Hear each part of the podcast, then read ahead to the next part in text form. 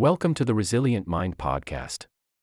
We strive to empower people all over the world with information so they can strengthen their mind and thrive during difficult times. If you would like to contribute to our mission, you can subscribe or support through the link in the show notes. In this episode, you will be listening to The Secret is Your Attitude with Earl Nightingale. Enjoy. Hello, this is Earl Nightingale. In this recording, the magic word is the first of 12 you'll receive in this series titled How You Can Lead the Field in the Modern World.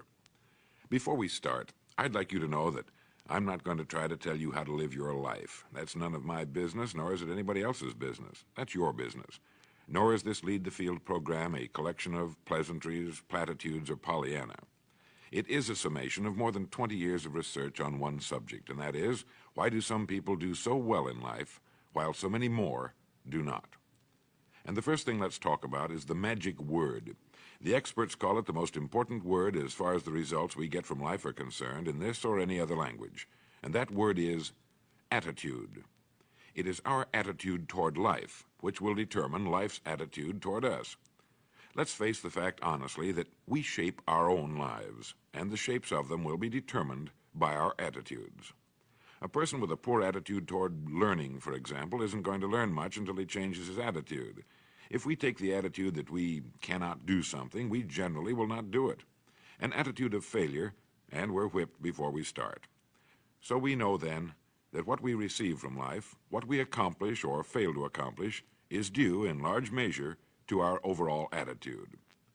William James of Harvard University put it this way: "The greatest discovery of my generation is that human beings can alter their lives by altering their attitudes of mind." And isn't it wonderful that we have this measure of control? Before we start talking about our attitude toward the world, let's talk about our attitude toward ourselves, since it is the attitude we take toward ourselves which determines our attitude toward the world. Now, right here we come to a rather strange fact. We're so familiar with ourselves, we tend to take ourselves for granted. We tend to minimize the things we can accomplish, the goals we can reach, and for some equally strange reason, believe others can accomplish things in our field which we cannot. There are literally millions of human beings living narrow, darkened, frustrated lives, living defensively, simply because they take a defensive, doubtful attitude toward themselves, and as a result, toward life in general.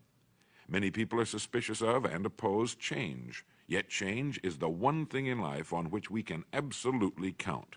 People who stay young all the years of their lives not only welcome change, but see it for what it really is, new opportunity, new chances for further fulfillment. Attitude is a reflection, a result of a person's will. It is incalculably powerful. It can bring about marvelous results for us, but we need to train it patiently, day by day. Now let's talk about the attitudes of people who are successful, the top 5% of the people who go sailing through life from one success to another and who, even when they fail at something, shrug it off and head right out again. No matter who the person is or what he does, men and women in sales, business executives, people in all the professions, wives and mothers, students, top people in the armed forces, public servants, men and women in the service of religion, working men and women in all fields of endeavor, wherever you find a person doing an outstanding job and getting outstanding results, you will find a person with the right kind of attitude. These people take the attitude toward themselves that they can accomplish what they set out to accomplish, that there's no good reason on earth why they can't be competent, successful. They have a healthy attitude toward themselves and, as a result, toward life and the things they want to accomplish. And because of this, they achieve some remarkable things, and they come to be called successful, outstanding, brilliant, lucky, and a lot of other things. They're quite frequently no more brilliant or outstanding than the majority of the people by whom they're surrounded. But they did develop the right attitude, and they found their accomplishments not too difficult, and many times surprisingly easy, simply because it seems that so few are really trying, really believe in themselves. Successful people come in all shapes and sizes and in widely varying degrees of intelligence, background, and so on. But they all have one thing in common. They expect more good out of life than bad. They expect to succeed more than they fail. If you want something worthwhile, take the attitude that there are a lot more reasons why you can have it than there are that you cannot, and set out to earn it. Go after it, work at it, ask for it, and 9 times out of 10, you'll get it. Our environment is really a mirror of our mental attitude. If we don't like our environment, we have to change our attitude first. Now, the world plays no favorites. It's impersonal. It doesn't care whether we change or not. Adopting a good, healthy attitude toward life doesn't affect the world and the people in it nearly as much as it affects us.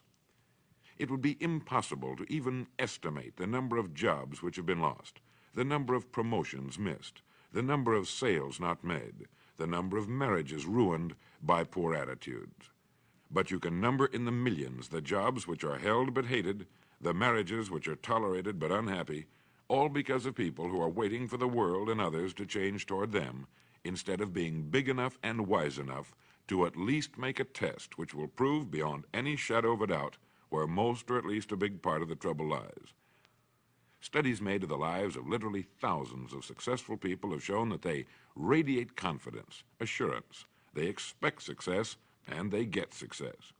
You can spot these people by the way they walk, by the way they look and act. You can feel it about them when they enter a room. They may be short and fat or tall and thin or any combination in between, but they have about them the attitude of success. In the record Greener Pastures, I'll get into this next statement, but right now I want you to realize, if you don't already, that in 5 years or less, you can get right to the top of the work you're now doing. I know this, but the important question here is, do you know this? The minute you do know it, you'll have this right attitude I'm talking about. The easiest and most effective means of forming a good attitude habit is to begin to act as though you have a good, positive, expectant attitude toward life. That's right. Begin right now to walk, act, and look as though you belong to this group. If you're already in the top 5%, you'll know what I mean. If you've never tried it, you'll be amazed at what happens. Actions trigger feelings, just as feelings trigger actions. Now, let me tell you of a little test you can make which will prove beyond any shadow of a doubt that a good attitude can change a person's life as dramatically as walking from a darkened room into the bright, clear light of day. Not long ago, I read a line which went, "Life is dull only to dull people." This is true, but it also could have read, "Life is interesting only to interesting people," or "Life is successful only to successful people." Now, what I'm trying to say is that you must first become mentally, from an attitude standpoint, that which you wish to achieve. A famous restaurateur was being interviewed by a reporter who asked, "When did you become successful?" And he replied, "I was successful when I was sleeping on park benches because I knew what I wanted to do and that I would do it." In short, his attitude had been one of success, of expecting success long before the material, the tangible rewards of success had been earned. We'll get into this particular phase of Lead the Field in record number 3, A Worthy Destination. But for now, remember that a person must act, look, and because of these things, feel successful before the success he seeks can come. Chances are you know people who seem to be what others call lucky. All kinds of good and wonderful things seem to happen to them, and they give the impression of happily sailing through life, having a wonderful time, and getting more accomplished in a year than most people do in 5. This has been figured out fairly scientifically, and if anyone will conscientiously go about the test I'm going to recommend and stay with it every day for the next 30 days without fail, that person can join this small, happy, and extremely productive group of people. He'll find himself becoming lucky, as they say, and most of his problems will pretty well take care of themselves. Of this you can be sure. The results will be nothing short of amazing. Now, it makes no difference how good a person's attitude has been in the past. Anything can be improved upon, and it's the small refinements upon something already good that makes it great. So here's the test. For the next 30 days, act toward the world, everything and everyone with whom you come in contact, with the attitude which represents the kind of results you want to achieve. That is, if the result you want is more success in what you're doing, act as though you are already in possession of the success you seek. If you want others to treat you with admiration and respect, treat others with admiration and respect first. Have you ever stopped to think of this? Every human being on earth is the most important human being on earth as far as he or she is concerned. You may never get anyone to admit it, but it's a fact. So for the next 30 days, treat every person with whom you come in contact as the most important person on earth, remembering as you do so that as far as that person is concerned, he is. Now, the reason I say treat everyone in this fashion is mainly because this is the way human beings ought to treat each other, and because it will help you form a habit that will bring you amazing and delightful results for the rest of your life. Have you ever noticed that the higher you go in any organization of value, the nicer the people seem to become?